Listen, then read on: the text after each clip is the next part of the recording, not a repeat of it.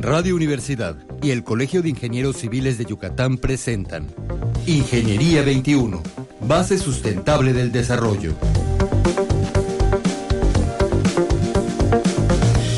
Muy buenos días, estimados radioescuchas, bienvenidos al programa Ingeniería 21 del Colegio de Ingenieros Civiles. El día de hoy tenemos un inicio de una pequeña serie de programas en los que estaremos platicando, sobre el Premio Estatal de Ingeniería. El colegio, entre sus diversas actividades, como habíamos platicado en los últimos dos programas, además de la capacitación continua y de tratar de tener a los estudiantes con nosotros, se realiza el Premio Estatal de Ingeniería cada 2 años. Y el día de hoy nos acompaña el ingeniero Javier Morales. Hola, Javier, buenos días. ¿Qué tal, Adere? ¿Cómo estás? Buenos días. Y el ingeniero Emilio Sansores Fon. Ingeniero, buenos días. ¿Qué tal? Buenos días. Buenos días, Tere. ¿Qué tal? Bueno, el ingeniero Javier Morales está aquí porque vamos a estar hablando de los premios, vamos a estar compartiendo estos siguientes 4 o 5 programas más o menos, y el ingeniero Sansores Fon es uno de nuestros premios estatales de ingeniería. Ingeniero, ¿nos podría platicar cuándo recibió este premio? Pues parece que fue ayer, pero ya son 11 años, lo recibí en el año 2008. En el año 2008. Bueno, ingeniero, como sabemos, la ingeniería es muy amplia, ¿verdad? Se puede aplicar en muchísimas áreas. Ingeniero, ¿nos podría platicar un poquito de su recorrido por la vida de la ingeniería? Ah, caray. Pues ya son muchos años. Yo salí de la Facultad de Ingeniería en el año de 1978, o sea que ya son 41 años. Ah. Y con cierta temor. No, al contrario, decidí tomar un camino diferente de lo que eran las maestrías en esa época que se podían tomar cuando terminabas la ingeniería civil. Uh-huh. Y me fui a la Ciudad de México y estudié una maestría en dirección de empresas en aquella época, cuando empezaban el tema de la dirección de empresas. No es como ahora, pues hay muchísimas maestrías de dirección de empresas en todo el mundo. En aquella época pues empezaba este tema en México, y prácticamente la primera maestría en dirección de empresas que se fundó en el país se fundó en el IPADE, en el Instituto Panamericano de Alta Dirección de Empresas, que para aquella época tenía 10 años de existir. Y bueno, pues a mí me llamó mucho la atención, me inquietó, es la palabra que se me había olvidado hace un momento, me inquietó ese tema, un tema muy enfocado al humanismo, a la economía, al manejo y al funcionamiento y a la dirección de las empresas. Y pues apliqué y me aceptaron. Ahí pues tuve la oportunidad de estudiar con los mejores alumnos, con muchos de los mejores alumnos aquella época del país, que venían del Tec de Monterrey, del ITESO de Guadalajara, o de la Universidad de las Américas de Puebla, inclusive de la UNAM, de la Iberoamericana, uh-huh, de la Náhuac. Y fueron 2 años de tiempo completo en la Ciudad de México. Y inicialmente, cuando salí de la maestría, pues no me dediqué a la ingeniería, me contraté en una empresa yucateca que tenía cobertura nacional. Era la única empresa yucateca que en esa época que tenía cobertura nacional, que era Unibasa. Unibasa, su marca conocida, pues es Campi, era Campi. Ajá, ajá. Y me tocó la labor de irme a San Luis Potosí para iniciar la búsqueda de los terrenos donde ellos harían unas ampliaciones importantes, tanto de granjas como plantas de alimento. Pero bueno, esto no tardó, no me sentía a gusto fuera de Mérida y regresé. E inicié mi recorrido por la industria de la construcción. Ingeniero, en aquella época. Nada más para tener claro, ¿se fue a hacer su maestría inmediatamente saliendo de la carrera? Saliendo de la maestría, lo pude hacer porque te pedían experiencia de trabajo. Y usted ya había Pero yo ya venía ya con varios años, tenía yo más de tres años trabajando. ¿Usted trabajó mientras estudiaba la carrera de Ingeniería Civil? Los tres últimos años, sí. Los tres últimos años de mi carrera ya tuve la oportunidad de trabajar y eso me permitió ir a la maestría. Si no hubiera yo trabajado, no hubiera sido posible.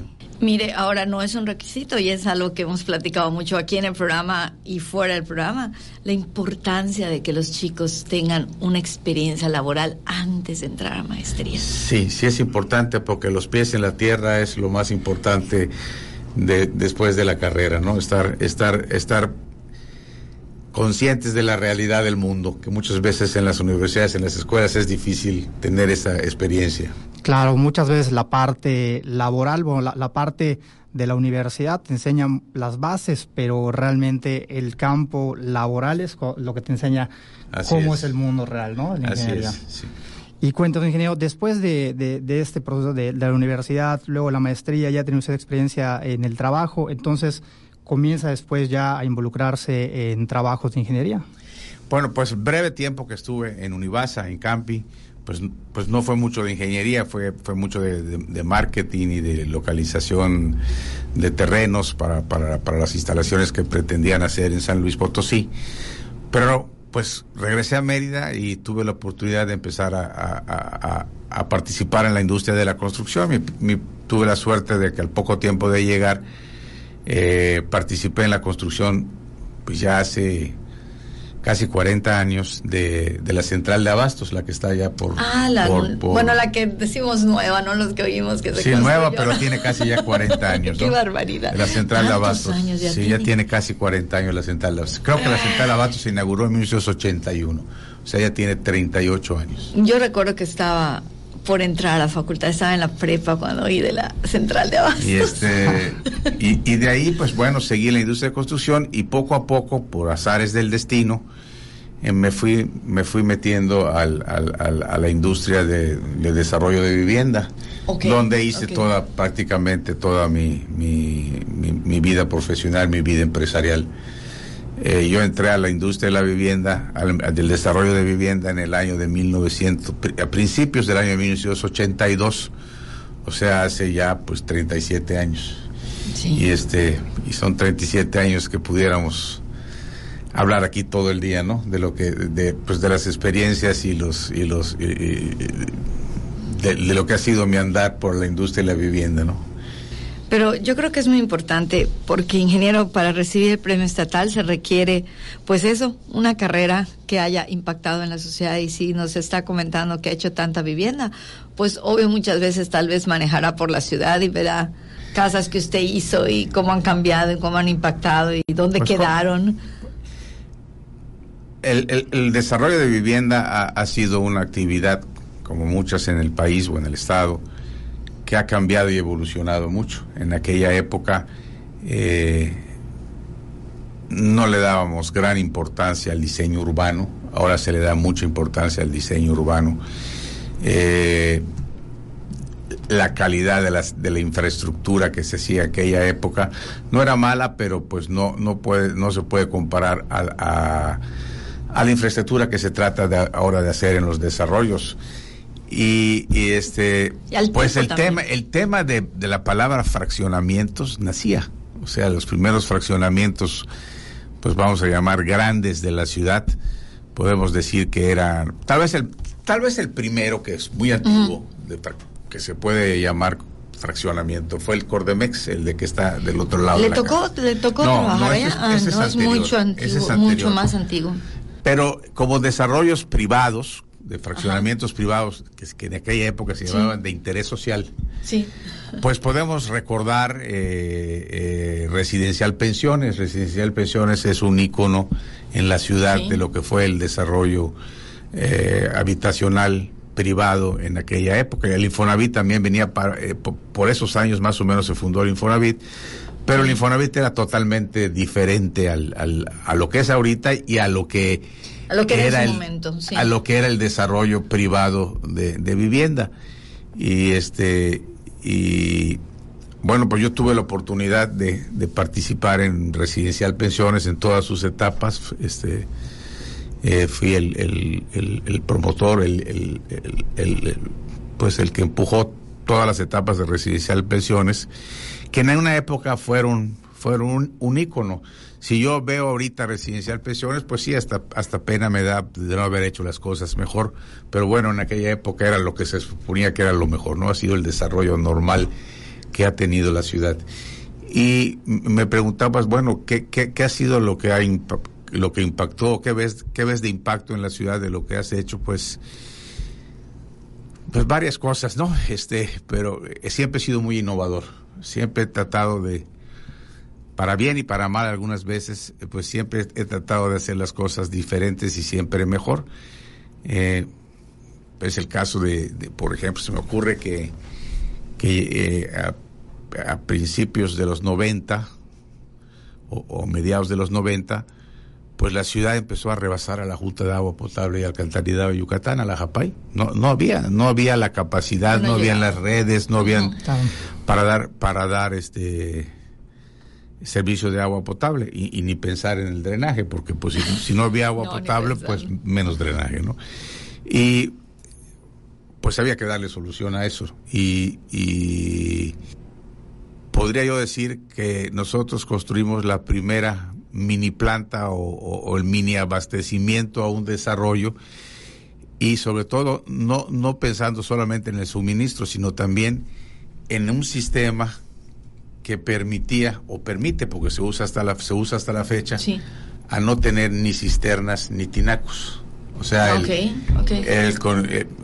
ahorita ya es bastante común. En aquella época pues hubo que empujar mucho el tema para que se autorizara, pero son unas bombas que funcionan con unos variadores de velocidad. Okay. Y eso permite mantener una presión constante, Javier, en la red. Y pues yo me siento orgulloso de decir que llevo pues casi 15 o 20 años sin comprar un tinaco. Todo lo que he hecho, lo que he participado, sigo teniendo tinaco. No le pongo tinaco y bueno, no he tenido ningún problema, ¿no? Y si no pongo tinaco, pues cisterna mucho menos, ¿no? Claro, cisterna es un foco de infección, está la tierra, está en el piso, sí, entran gusanos y nido para arañas, para y lo he logrado, o sea, poco o mucha vivienda que hemos participado en los últimos 15 años, diría yo, pues claro, hasta la fecha no he vuelto a comprar, no he vuelto a poner ni un tinaco. Claro, pues creo, me parece es muy interesante para todos y sobre todo también para los que somos más jóvenes, ¿no? El darnos cuenta hoy que estamos tan relacionados, tan familiarizados con tantos desarrollos habitacionales en la ciudad, cómo esos son los orígenes de los desarrollos habitacionales, ¿no? Cómo empezaron, cuáles fueron los primeros, cuáles eran los sistemas de drenaje que hoy en día pues son, o sea, por normativa se tienen que hemos avanzado. Y otro aspecto, bueno, que me preguntan otro aspecto importante, yo creo que es más importante que lo del agua potable, es los condominios, el régimen de condominio. Sí. Los regímenes de condominio no se usaban en Mérida.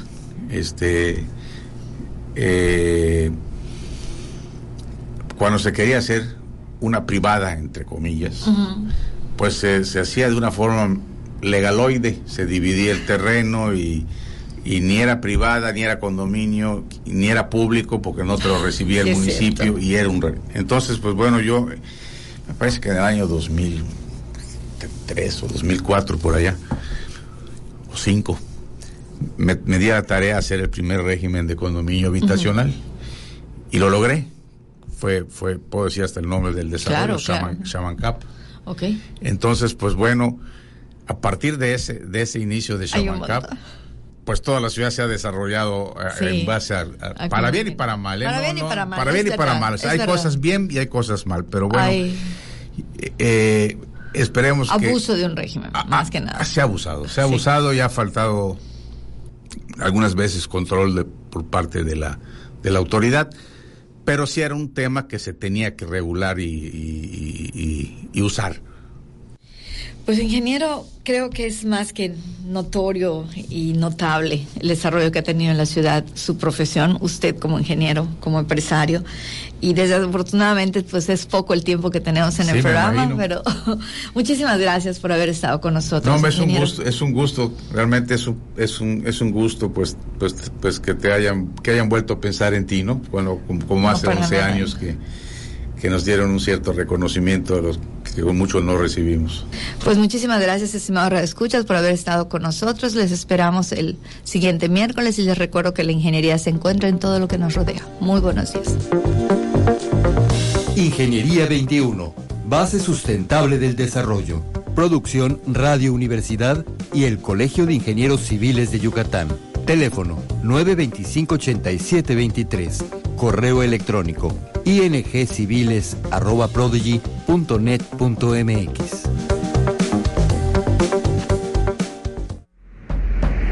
Radio Universidad, transmitiendo en Mérida, Yucatán, México, en las frecuencias 1120 kHz en amplitud modulada con 1000 watts de potencia y 103.9 MHz en frecuencia modulada con 5000 watts de potencia. En internet, www.radio.uadi.mx. Nuestros estudios están ubicados en la calle 60, número 491A, esquina con 57.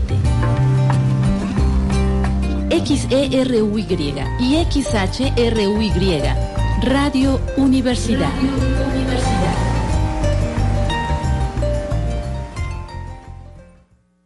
La UAD invita a su 13ª Feria de la Salud en el edificio central, en calle 60 por 57. Los